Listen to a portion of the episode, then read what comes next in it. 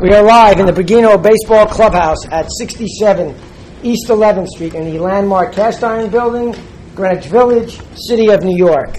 We start tonight as we always do. To those of you who are here for the first time, welcome. To those who have been here before, welcome home. Tonight's book, Crack of the Bat, A History of Baseball on the Radio. The publisher, the University of Nebraska Press. The author, James Walker. Please join me as we welcome Jim Walker to the clubhouse. Thank you. Well, it's great to be here. Thank you, and I actually want to thank you twice. Uh, first, I want to thank you for coming. Uh, I really appreciate when anybody comes, the authors, the people who are a knowledgeable crowd, whoever walks through the door. I always appreciate it, even if the author is, lives around the corner. But I really appreciate that you came from a little further away than around the corner. So thank you so much You're for welcome. that. It, it means a lot. And the other thing I want to thank you for is the book.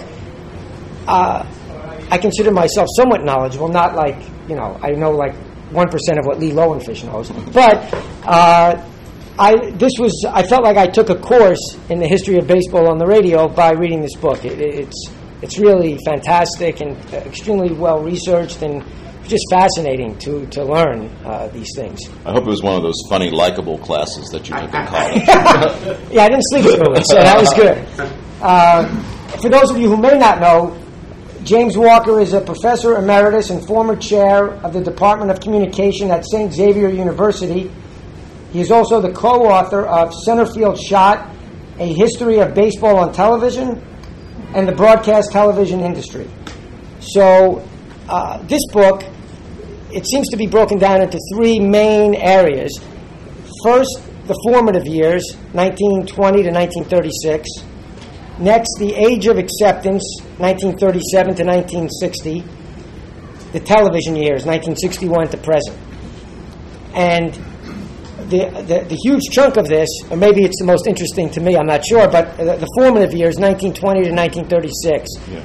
So we may as well start at the beginning. So uh, I guess to get us going, so now it's 1920. Radio is this emerging technology, and which I found fascinating. You have some own, owners who were like, "Oh yeah, let's we got to be on the radio," and some owners, "Are you crazy? We're not going on the radio." Right. I think it's it's fascinating in, in the in the modern world when new innovations come along in communication, whatever they may be, uh, they're snapped up almost immediately, uh, and in fact, there's very little resistance to them. They're embraced very quickly once they become established. Everybody has to have a Facebook uh page. Everybody has to be on the web. These things are just part of the routine for all businesses.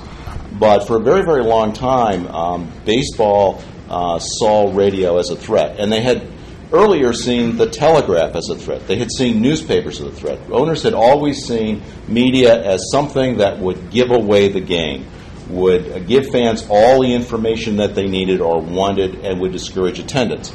And at this era, attendance was the whole game. There, there were no rights fees. Um, but the, you know, the owners split very, very quickly uh, primarily between owners on the East Coast, with New York really at the center of that. Um, the Boston area was an exception, uh, and then the Midwest. And they weren't um, mindless Luddites, the ones that were uh, against radio. They had reasons to believe that radio could possibly harm their gate. It was different than newspaper coverage. Newspaper coverage occurred after the game.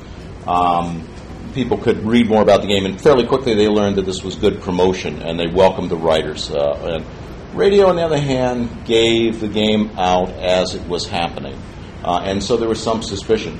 East Coast owners were really kind of locked in. Uh, they did. They were. They, their markets kind of bumped into another market, and they didn't necessarily see bringing fans in from outside the immediate metropolitan area as a big part of their market. Right. Midwest was totally different. Uh, Chicago could draw fans from all over the Midwest. Detroit could draw all over Michigan. And so they saw fairly quickly that radio was actually bringing fans to the ballpark. And then, since most of the games were daytime, they were also uh, bringing a new generation of fans um, to the game. Uh, and, and also, they were bringing women to the game. And that was something that's always been seen as a priority because women were seen as, one, paying customers, but they also were seen as people who would civilize the ballpark, who would make the ballpark a more family oriented place, uh, and uh, let's say keep the men a little under control. And uh, and so that was important because there was a very very rough period prior to this. So there was a real real split. About half the owners on one side, about half the owners on the other side, and the real um, conflict uh, appeared in the uh, annual meetings, the American League meetings and the National League meetings. Uh, and during those um, meetings, the owners would debate. In fact, to the point where people would be saying in the in the minutes of the meetings, "Are we going to do the radio question again?" Because they've been doing it for years and years and years, and they really wanted to. Some, the, some of owners really wanted to ban broadcasts because they were fearful not just that their broadcast would discourage fans, but out of market broadcasts would discourage fans. And the St. Louis Browns uh, were concerned that White Sox broadcasts would hurt their market. Cardinals were concerned that Cubs broadcasts might harm their markets. So it was a battle that took place over almost 20 years, uh, from the early 1920s to 1939, when the New York market finally embraced baseball. And that's really when the regular season broadcasts become part of the New York culture. And during this time, uh, Com- Commissioner Landis, he kind of has his own powers right. separate with radio. Yeah. A little about that. There's a big split between the World Series, which Landis controls with an iron fist. Owners are not going to be part of that. Now, Landis decides what the radio policy is going to be.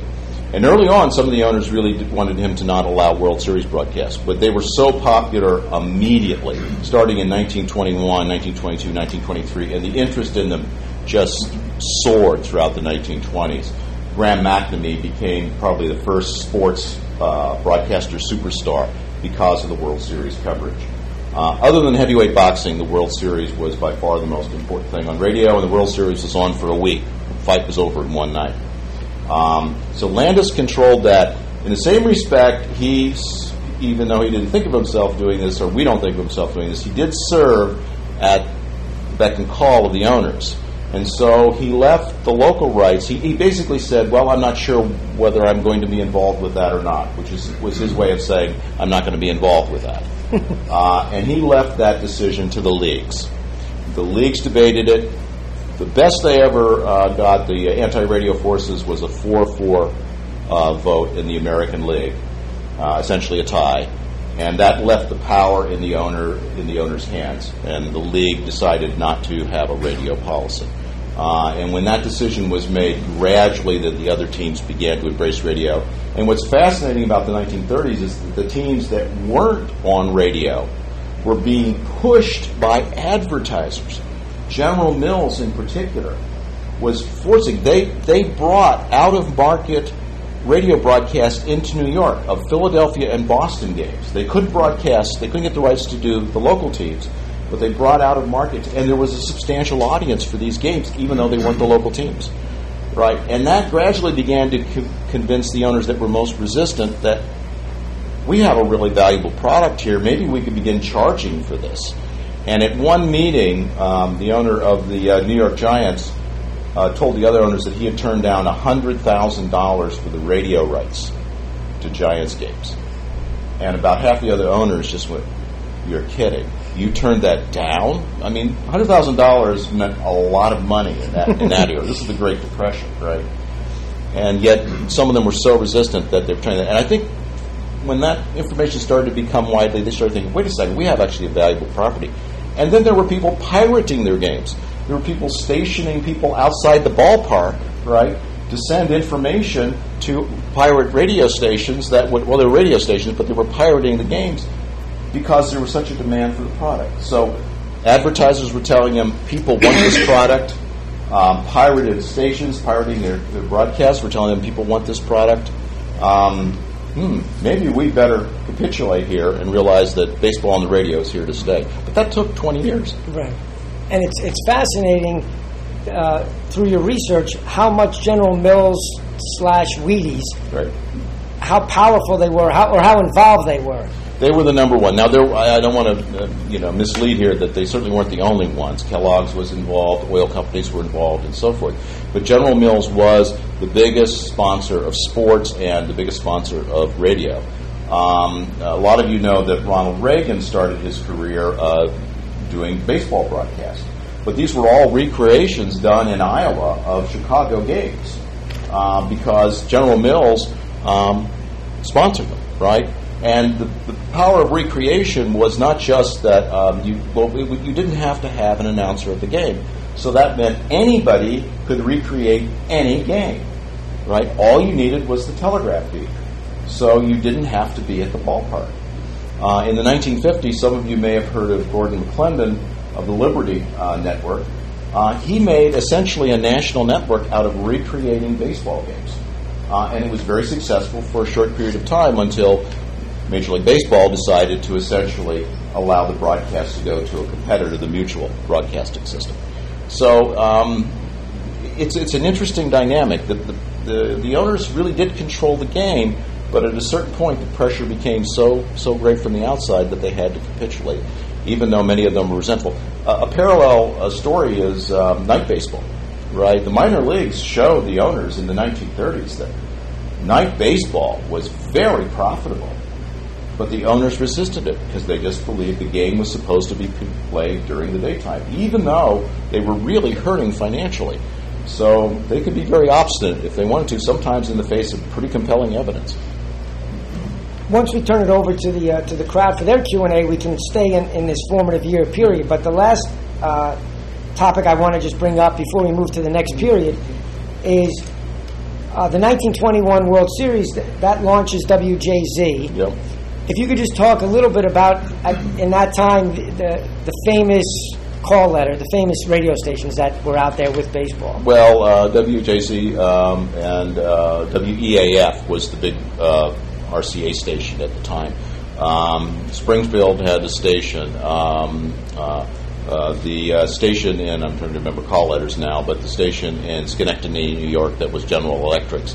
Um, they were really dotted over the East Coast. Um, and there was one entrepreneur in New England. And one of the reasons that we, we speak of Red Sox Nation, right, and we really think of, of the Red Sox as the regional team of New England, was because they were one of the first to put together a regional network. And that was because they could do so very cheaply. New England's close together, the line charges were much cheaper, uh, and the Red Sox were fairly pro radio because they were bringing people in from the hinterlands to their games. Uh, and so that's an area of the country that, that did, in the East Coast, that did embrace radio, and radio helped create a real regional identity for the Red Sox and the Braves until they moved. Now, where the regional networks really started developing, uh, uh, if I remember correctly, mm-hmm. is now we're into that this age of acceptance, right. 1937 to 1960. So it was after World War II. It right. seems like when they really started. To. Yeah, um, the Red Sox and the Tigers were early adopters of this. But what happened was this: the teams began to realize that they could make the money from building their own networks and not having a broadcaster do it. And the Cardinals are the, the sort of um, poster child for um, how to use, not poster child is not appropriate, but uh, are the model for how to use radio effectively. And they were the classic example of a franchise that had literally half of a country um, that they could draw from. And they expanded rapidly. And they were able to do that because radio cha- transformed dramatically after the Second World War because of the Second World War, radio station numbers were confined. They, they, they, could not grow. After the Second World War, radio in small town America grew dramatically. And lots of new stations, thousands of new stations went on the air. At the same time, radio networks were contracting, right, eventually disappearing virtually. Um, that meant you had all these radio stations that needed programming. Well, they could only play so much music. In the summer, baseball was an immediate draw. And so you had these uh, teams building these regional networks. And the, the, Cardinals became the model for all the new franchises. When the Royals come along, they build a huge regional network. When the Twins come along, they build a, re- huge regional network. When the Rockies come along, they build, even much later, they build a huge radio network because radio becomes a way of taking their product and essentially selling it in this wide market, much more than, than television did in those early days. And then in the 50s, uh, Liberty Broadcasting System and the Mutual Broadcasting System, how, how, how do they come into play? Um, Gordon McLendon was just an entrepreneur. Uh, his, he, it helped that he was son of a rich person uh, because that gave him the financing that he needed. but he also was a genius at recreation. And uh, there are numerous uh, quotes in the book um, uh, that refer to him being better at creating the games when he only was working with teletype. Um, that in fact his games were better than the ones being done live at the ballpark. And that's because if you're just using teletype or telegraph uh, information, you can create the most vivid experience in the world. Um, that routine ground ball, which a reporter at the game has to report reasonably accurately, right, because there are other people looking, um, and particularly if it's televised, he could make that a screaming liner, you know, uh, with a diving stop and the most brilliant play in the world. When the uh, telegraph would break down, he could create uh, the most vivid rain delay in the world, or he could create fights in the stands, you know, that took 10 minutes just conveniently as long as the telegraph was down um, to bring under control. Um, there was nobody to check it, right? And so, in many ways, they were more vivid because fiction is sometimes more interesting than fact. And he was pretty good at manipulating both. And uh, I know, speaking of the announcers, I'm sure that's where a bunch of the questions will come from, but. So not to get into too much yet, because I'd rather have them ask the questions. But if you could just talk about Red Barber right. coming uh, from Cincinnati to the Dodgers. Yeah. Um, he he ha- he was a mature broadcaster. Um, I think what's really interesting about sports broadcasters at the time is that they were announcers. You trained as a staff announcer. You did everything. You did quiz shows, and so you developed a whole range of skills before you broadcast radio. Um, but and you didn't specialize. Of course, he did football. He did you know lots of sports. Very famous for his college football uh, broadcasts. Um, but by the time he came to New York, he was a mature broadcaster, and not to minimize his his contribution because I think it's it's uh, outstanding. He's a very talented person, but he also stepped into exactly the right situation. This was a, a city that was really hungry for these broadcasts, and he was welcomed very very quickly.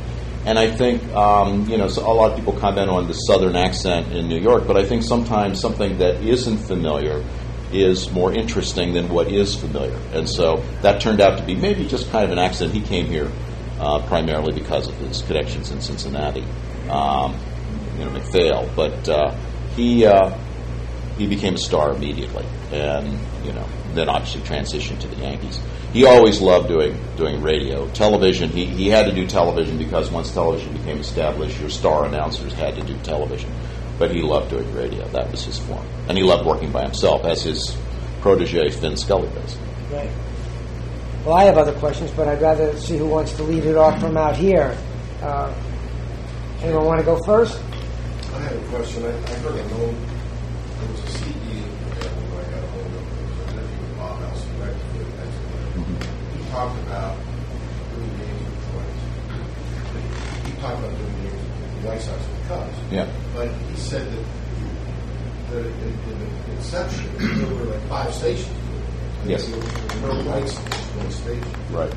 Uh, that was William Wrigley, and he's a very powerful figure in this area because he was an advertising person. Um, Bill Veeck Sr. referred to him in one of the meetings as the world's greatest salesman. It's always good to you know, say nice things about your boss at the, at the owners' meetings. Um, but he really believed passionately in the promotional power. He was, if you take him out of the equation, then radio gets delayed in a lot of markets for not for 20 years, but for another five years or so, because he was such a driving force. And his philosophy was he didn't care about the rights. He saw every broadcast as a two-hour commercial for the Chicago Cubs. And as an adver- as a a maker of chewing gum and somebody pay, used to paying commercial rates for advertising, he knew what the value of that was, right? If you if you think of it in that in those terms, uh, and so his philosophy was put them on all the stations. You know, the stations have to pay for the announcers; they have to pay the fees. We won't charge them any rights, and it sort of worked. Uh, daytime ratings for Chicago Cubs games at their peak, they, they would capture half of the listening audience. Now, this is during day right? With the audience is made up, you know, much more of women and children, right, than the evening hours, but still half of them are listening because four or five radio stations would be routinely covering games. Exclusivity comes along, but it's a little bit later. It's more in the 1930s. And he was, you know, most markets didn't have that many stations, but oftentimes they'd have two stations. Cincinnati had two stations during the Red Barber days. Did other sports give themselves over to radio broadcasting before Major League Baseball? Um, th- there was some resistance in, uh, I know, in college football. Uh, quickly, uh, professional football wasn't a very big draw then, so college football was the big game. Um, but uh, college football embraced it pretty quickly uh, once they began, began to realize because most college teams are located in rural areas, so the sort of hinterlands model really helps them. And they felt fairly quickly that it wasn't hurting attendance; it was actually really helping attendance. So I'd say college football embraced it fairly quickly and uh, faster than than, uh, than uh, baseball, except for the World Series. The World Series was on radio almost from the beginning. You said before that a lot of staff members became baseball announcers. Who was the first ex-baseball player to be a radio broadcaster of baseball? Um, Jack Jack uh, Graney. Graney, yeah, yeah, of Cleveland, Cleveland outfielder, and he was also the first one that got to do a postseason game, that got to do a World Series game, because uh, Commissioner Landis was very passionate that there should be no that, that the announcer should be impartial. Um, there was a real controversy over uh, Ty Tyson when the um, Tigers were in the World Series, and um, Landis said we can't allow the local announcer on the air. It has to be somebody who isn't with the local team. And there were like five, 400,000 names on a petition, four or 500,000 depending on who you read, that said, we want our local announcer. And what Landis did was he kept them off the network but allowed the local station, the local Detroit station, to do it. But he didn't want any ex-players for that reason. And so there was really sort of a resistance uh, initially with that. But then they came on fairly quickly. We were talking about day games a lot. In, in New York, I know day games used to start 3 o'clock, 4 p.m., Right. which is why you had the phrase 5 o'clock lightning, back Right. the Yankees. Right. What time did day games start in other cities? Um, you know, I, th- I think the I, I, I don't want to say that I know that for sure, but I do think they tended to start later, particularly on Fridays. I know that was a tradition in Chicago. Um, but yeah, I think they started a little bit later in the day because you could draw some people from work, and you could also sometimes get some kids coming from school. Uh, you know, you had to play around though with the lights because you know, depending on the season, couldn't do that so much early in the season, more later in the summer. The games tended to be so much shorter. Two hours, yeah, yeah. So you mentioned at the beginning that there was a lot of kind of just that the owners really didn't want to embrace radio, and now I'm kind of see, we're seeing a lot of that with the blackout rules for MLB TV and whatnot. Right, like I'm a right. Tigers fan, so it's Right. easy for me. I don't ever get blacked out unless they're in town. Right. I know a lot of friends of mine in the Midwest. They are blacked out from like five different teams in Yeah. like Iowa or whatever. They don't understand. They can't watch any baseball. Yeah, yeah. Do you see any similarity? Because it doesn't make sense. Why black them out? You're going to get more fans. Yeah, I mean, well, it, it, it's uh, different in this regard. What the reason the blackout rules exist are to protect contracts. They're to protect local rights contracts for the local cable or, or Even they hear the satellite. commercials over the air because they don't. Because MLB TV doesn't run any ads. I think people would be fine if they just aired the local broadcast on MLB TV. So let me see the local broadcast over the internet. Right. I would imagine that should be okay. Um, might be might be some contractual issues, but I know that's at the at the heart of it. What they're trying to do, and they're trying to say, you know, that create that creates an alternative which allows you to get the broadcast without buying the cable package. See, so that's the cable company is trying to protect that, and that's a very important part of. Of their revenue pie, so that's what they're paying for there. So that's where blackout tends to. It's not like the NFL where it's to make sure the stadium sells out or anything like that. It's to protect those local contracts, which are still important. Um, MLB now, and this is amazing because, you know, as I said, they were giving the rights away. MLB now, 42% of their revenues comes from media rights. You know, and obviously radio is a very small part of that now. Um, but television, cable, satellite, uh, and then MLB, uh, advanced media. I didn't get an opportunity to read the book yet. I'm going to buy it tonight. Uh, you mentioned Red Barber. I don't know if you had the opportunity to interview uh, Vince Scully or if there's anything in the book directly related to the transition from Red Barber to Vince Scully. If you could maybe elaborate on that. Yeah, um, I did not get a chance to interview. I, I only was able to interview two announcers, and again, it's not really an announcer book, so I, I want to make sure that I did do two chapters on announcers. Uh, the first talks about the formative announcers, the sort of the first eight who established themselves, because I felt they were sort of forgotten. I wanted to make sure they were in there. And then I, I was able to interview uh, Charlie Steiner and Pat Hughes uh, extensively. And I think uh, what I see is, is a kind of a heritage. I see Red Barber, and uh, certainly Pat Hughes believes this, and is convinced that Red Barber is sort of all starts with him. And then Vin Scully is the master pupil, and in, in, many ways exceeds, you know, uh, his uh, his teacher. Is probably, I think he is a great, greater uh, uh, announcer than uh, Red Barber, although Red Barber was, was certainly outstanding. Um, but many of the things that Scully tre- treasures, he learned from Barber: accuracy in reporting, a journalistic tradition as opposed to a creative tradition, um, incredible skill with language, incredible importance of preparation. Uh, and then just the longevity, the ability to stay with it as long as you as, as he has, I think is, is amazing.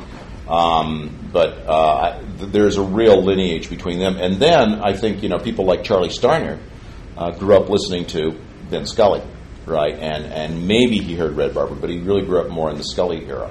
And he grew up, and that's who he wanted to be, you know. And then later he gets to work with them, and of course that's a, almost a dream come true. So there's really a lineage. I I, th- I really think there's like three generations of announcers, and then the fourth generation would be the ones coming in. And there's a real debate, as I think there always is, um, with a mature medium like radio. What will the next generation look like? You know, and the mature established announcers like Steiner or um, uh, Pat Hughes they wonder sometimes whether the younger generation raised on a different media package where television was always the privileged medium are really going to cherish radio the way they did. Because the, the ones that did both, the ones that came up when they were doing radio and television, almost invariably love doing radio. They don't hate television, but they know in television the camera leads them. In radio, they're the show, and they really like that. Just a quick follow-up, you mentioned about the next generation. You an advocate or opinion that possibly this next generation is more uh, stat-oriented as far as the advanced sabermetrics, Yeah. having people that are very involved with that and Right. communicate that via the radio? Right. Well, I, I- think uh, I think statistics are simply you know part of how the game evolves, right? And I think every generation plays the game differently, and, and the game does change and evolve with time. And any good announcer keeps up with that, but they aren't stat heavy. And I think um, you know one of the, one of the quotes is from uh, Ernie Harwell, which is you know too much statistics is the way to kill a good broadcast. That doesn't mean statistics aren't important. It's the medium. You know, the internet's great for it, print's great for that, but you can really bog down a broadcast. But uh, on the other hand, a, a carefully chosen statistic, carefully researched, that the listener hasn't wasn't aware of, can be incredibly valuable. The other thing that they found out that people were listening early on is when they made a mistake on the statistics, the early announcers immediately got people. You got that batting average off by two tenths of a point. they knew about it the next day, so they, they knew they had to start to be accurate. That's that's the old days. I heard Scully the other day say that statistics are often used like a drunk uses a lamppost. right, exactly.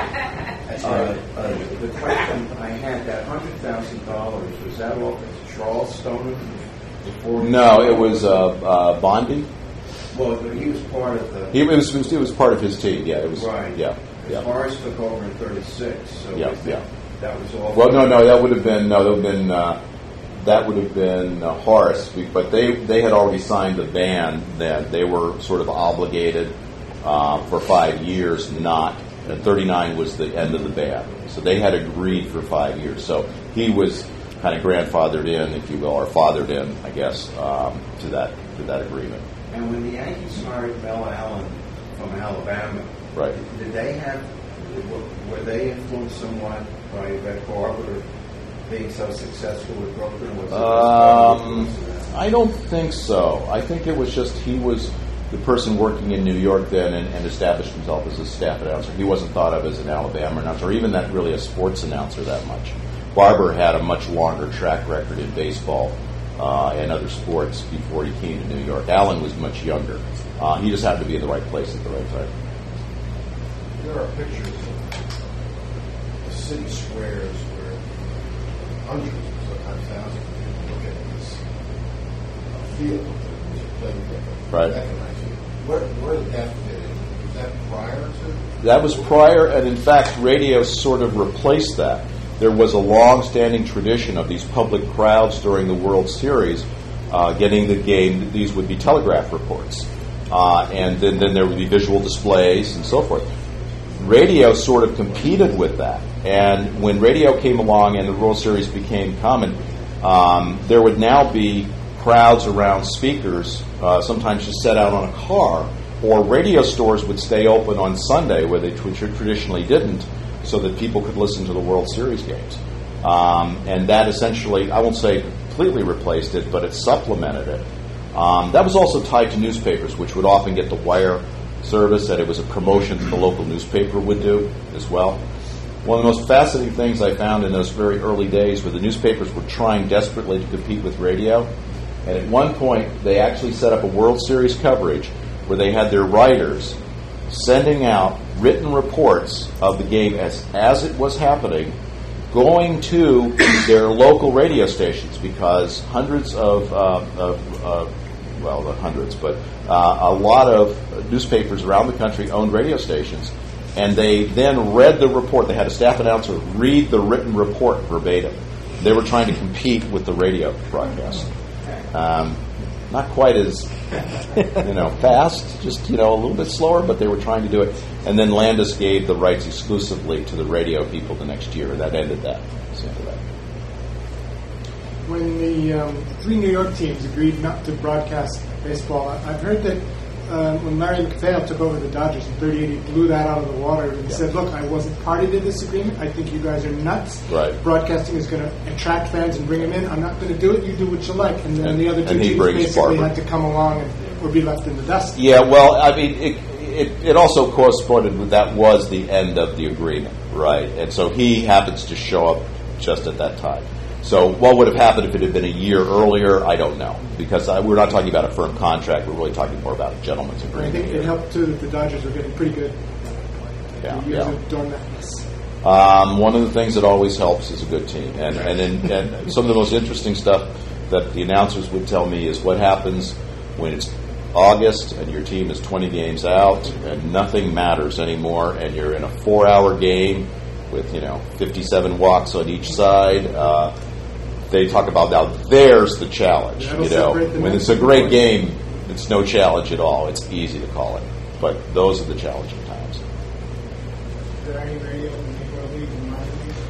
Uh, you know, I really, uh, I really didn't get into that. You know, I, I, you know, you have to sort of draw a frame around it, and you know, this this seemed exhausting enough just uh, doing this, but I really uh, didn't do it. The minor leagues did broadcast uh, substantially, and in many ways they were more aggressive, kind of like they were with lighting in the 1930s.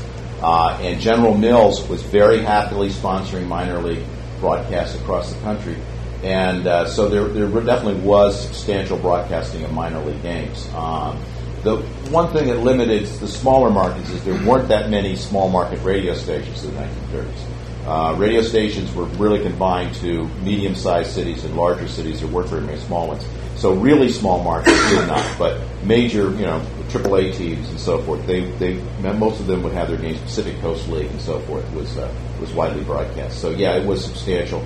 Uh, Negro leagues, I don't know very much about. I do know. I don't think there was there was much happening there. I do know that the Dodgers did have a network of stations, many of them in the South, uh, after 1947.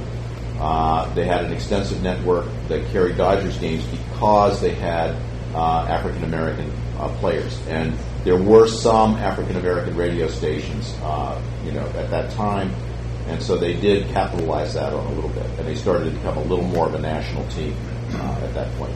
But that was very unusual.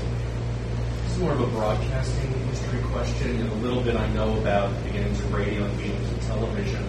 Uh, and you mentioned it today. I feel like you always read about New York, Chicago, and Schenectady. And Yeah, I always yeah. think, why Schenectady? General- Since Caesar Aton saying it, or The first television drama was done in Schenectady, Yeah. New York, in Why 1927, The Queen's Messenger.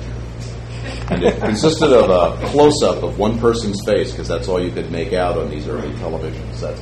Uh, like 12 lines two letters, GE, General Electric. They were pioneers in broadcasting in terms of stations, in terms of technology, and so forth. and that's where the that's their the headquarters were. So that's exactly why Schenectady pops up. You suggested that a lot of um, what had to do with getting baseball on the radio was an advertising interest, which makes lots of sense. But um, I was also wondering whether there was a sense of how much baseball, as opposed to other sports, lends itself to being on the radio. I mean, there's a, obviously the timing lines up well, Right. Um, but I've, I've listened to radio broadcasts of basketball games. It's not ideal. Yeah, yeah, yeah, yeah. In desperation, you might do that, but Yeah, it's really yeah. not ideal. Right, right. So I was wondering if there was a sense of how it, it's it's a Yeah, audience. And many many folks have commented. This announcers comment on it, Yeah. you know, regularly, but it's absolutely true. Um, the game is better suited um, to radio, and even the gaps in the game really allow the development of the announcers, the storyteller. And I think this is where players emerge as being actually kind of very important. The role of the color analyst, which really wasn't there initially, right? It was just one announcer, you know. And, and, and then when you get to World Series coverage, you start to have multiple voices, and then that starts to become the norm in regular season coverage. Uh, mostly just to control costs, but players start to really add a lot. And then some of the players become very skilled play play by play announcers as well. Um, but yeah, it really is a great radio sport, probably much more than, than, than any sport, and certainly basketball. The announcers all say, though, that in terms of ease of coverage, they love basketball. They love hockey. I mean, once you get it down, right? For us, it would be intimidating, right? But once you get it down, it is uh, a fast-paced game. You never have dead time. You never have to worry about things. Something is always happening. All you have to do is call what's in front of you, and and game's over, right? And you're and you're into wrap-up. Um, baseball is almost never like that. They're going to be downstream. and the uh, I know one thing Pat Hughes really emphasizes is, and of course he had a tremendous uh, relationship with Ron Santo. They were just a perfect uh, match. Um, but he really talks about how important that is. You know, he talk, he's stretching it a bit, but it's almost like a, a marriage. You really have to work together. Uh, and boy, if, if you don't have harmony there, it, it, it makes for some long broadcasts. Uh, At the time, the uh, Supreme Court determined that baseball was not engaged in interstate commerce. I believe that was 1922. Yeah. So you say by that time, baseball had already made some money from World Series?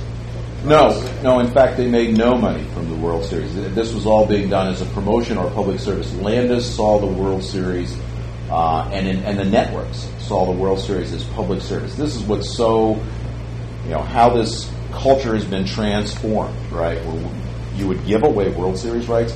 Landis gave away the World Series rights.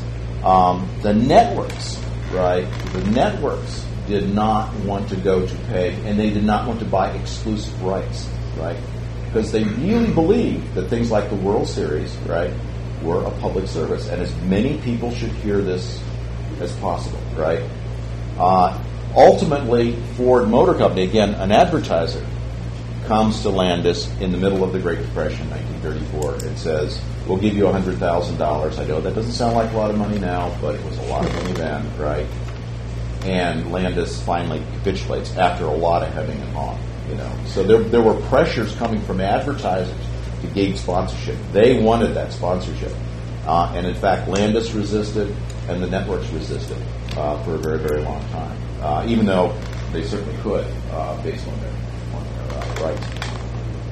I, I feel like the um, uh, just think, thinking about other sports on the radio that the, the Joe Louis Max Schmeling fights are always talked about as being a pivotal Yeah. moment um, in, in broadcast history and the important place of radio in our culture. Yeah. Um, did the success of those broadcasts influence the baseball owners at all? Um, no, the, the, the, there's, there's two there's two issues. It did concerning the World Series, right?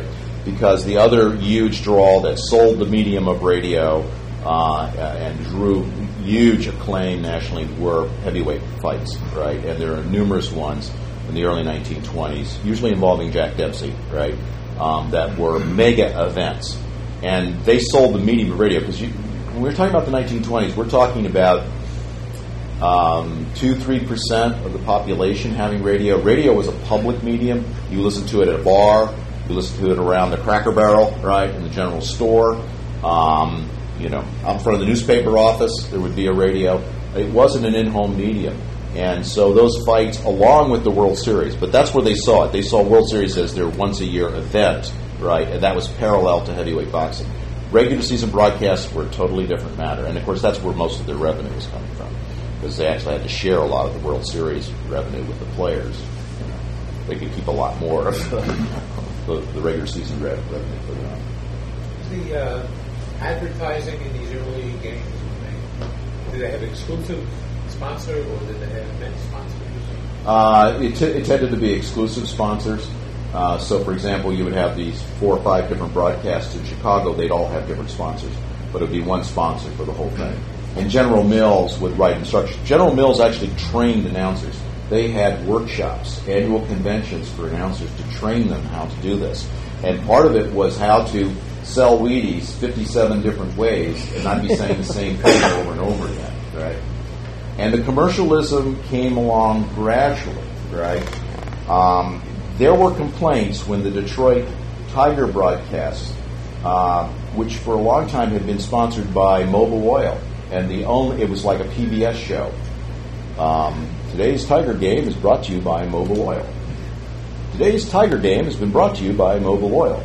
I've just given you the commercial con- content of a, of a two-hour broadcast, right? Um, that obviously changed, right? Uh, and the, the commercial, and then gradually the drop-ins uh, became more common.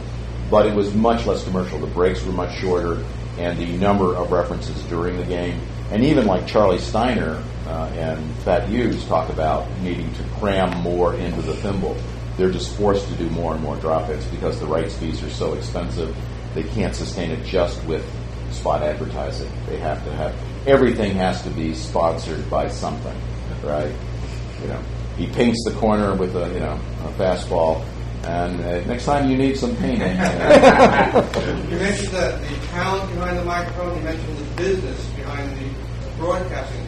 What about technology besides just a, a, a, a mic in front of a, a, broadcaster? What technology changes from what, obviously, uh, let's say from the 30s to the 60s, opposed Right. to the 20s, which I'm sure were very basic. Yeah, well, I mean, parts of the technology are really old. I, I want, one, it's, it's amazing to me that the same uh, radio that was used to listen to Graham McNamee in the 1923 World Series could pick up transmissions, AM radio transmissions in, in New York, right, today. So that part of the technology is actually very, very old.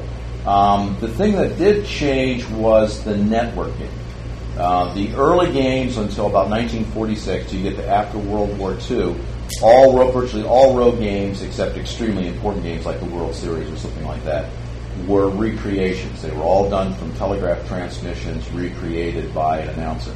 And that was based primarily on two expenses, the cost of travel and most importantly the AT&T line charges because AT&T had a monopoly on long distance.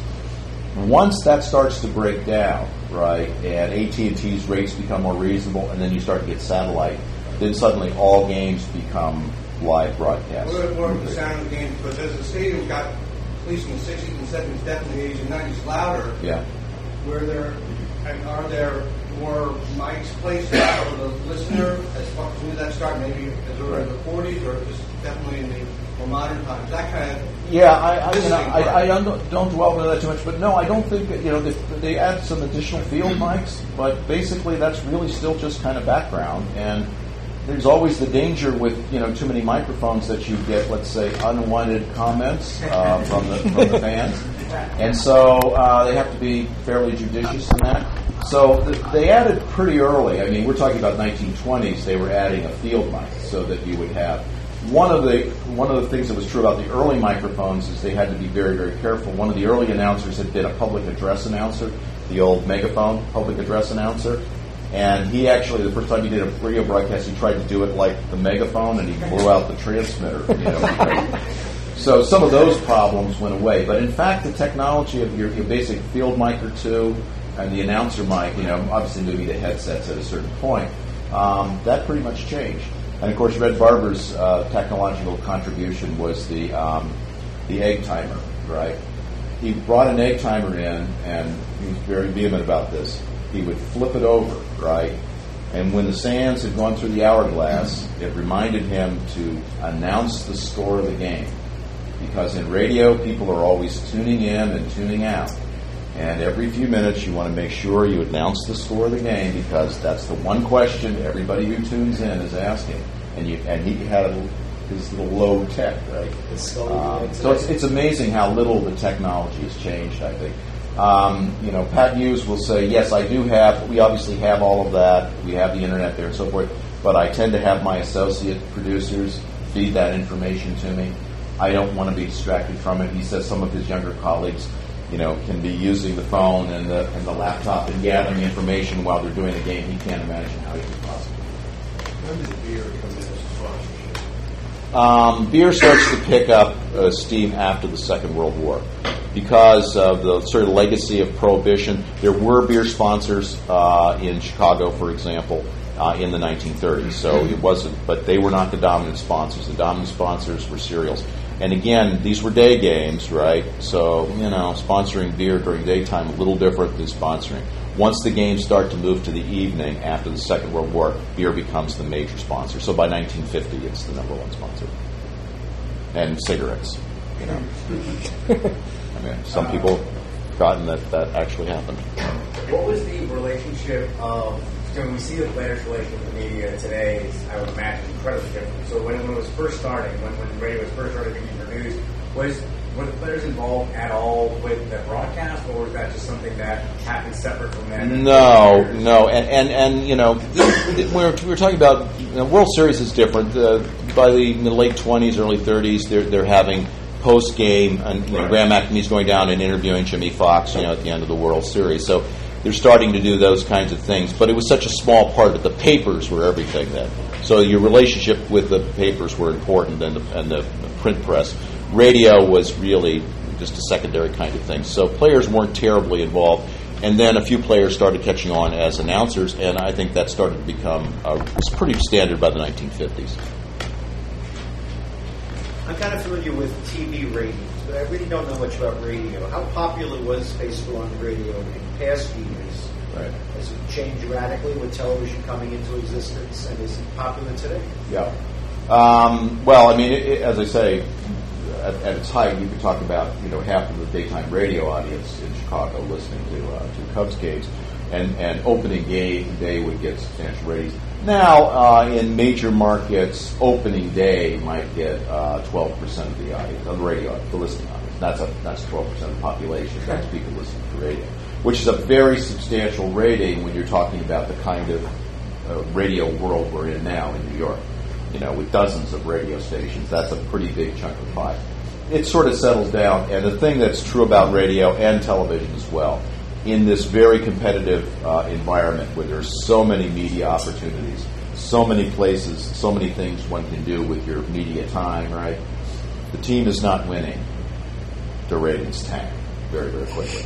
and, you know, like the Houston Astros, not now, but in like two years ago, I think we're getting a zero rating, right? Now, that doesn't mean no one was watching, right? But not enough people were watching to show up in the ratings book, right? Um, yeah, and that's that's happened a couple of times. Uh, although that was more the Expos than, than anyone else. But yeah, in the same respect, from radio stations' point of view, uh, baseball is still a valuable commodity, even though the actual numbers aren't as high as they would like. It's certainly not as high as they were historically because of all the competition. That's true of everything, right? Uh, you know, every media State of the Union addresses. You know, used to be watched by everybody. Now they're not because there's lots of other things to watch.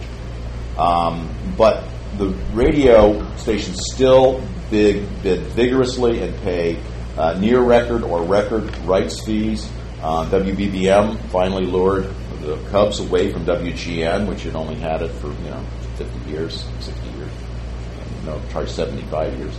Um, why? Because radio uh, has a built-in audience, and baseball has a built-in audience, right? And it is the summer game, right? And it becomes something that people, you know, that little button on your on your radio dial in your car radio, we still use those things, right? And that becomes one of the buttons that if you're a baseball fan, you push, right? You have that programmed in. And it's a secondary medium, right? There's no doubt about that. It's a secondary medium. We too do tend to prefer to watch the game most of the time but there are lots of opportunities, or lots of times where that's not possible. And you know, I, I mean, uh, Charlie Steiner, particularly living in Los Angeles, says, "Who's his audience? It's somebody in a car, right?" He, he presumes most of the people listening to his game are driving somewhere. This is going to, uh, from, for a ti- due to time constraints, this will be the last question. Thank you. I, I have a question about Red Barber when he was with Cincinnati. When he was there, there was a young guy who was either the PR guy or the traveling secretary for the team, whose name was James Reston. And young Barber became the, the iconic announcer Yeah. for decades. And James Reston became the chief columnist for the New York Times and won multiple Pulitzer Prizes. Yeah. And I was wondering if you came across anything about why Cincinnati was so astute that it hired at least two people who went on to be great journalists. I, I can't give you an answer. I really uh, that I don't know. It might just be coincidence, but uh, I don't think there was anything anything in the um, in the Ohio River that was you know giving people uh, genius capacity. But uh, can't help you with that one. Sorry. Well, Jim led us in a great discussion, and, and he got it back from this crowd with uh, some tremendous questions. So Great thank questions. Thank you very much. Thank you. And just for those listening, wherever you may be, in the car or wherever, uh, Crack of the Bat, A History of Baseball on the Radio, published by the University of Nebraska Press, written by James Walker. Thank you. Thank you all for coming. This is, really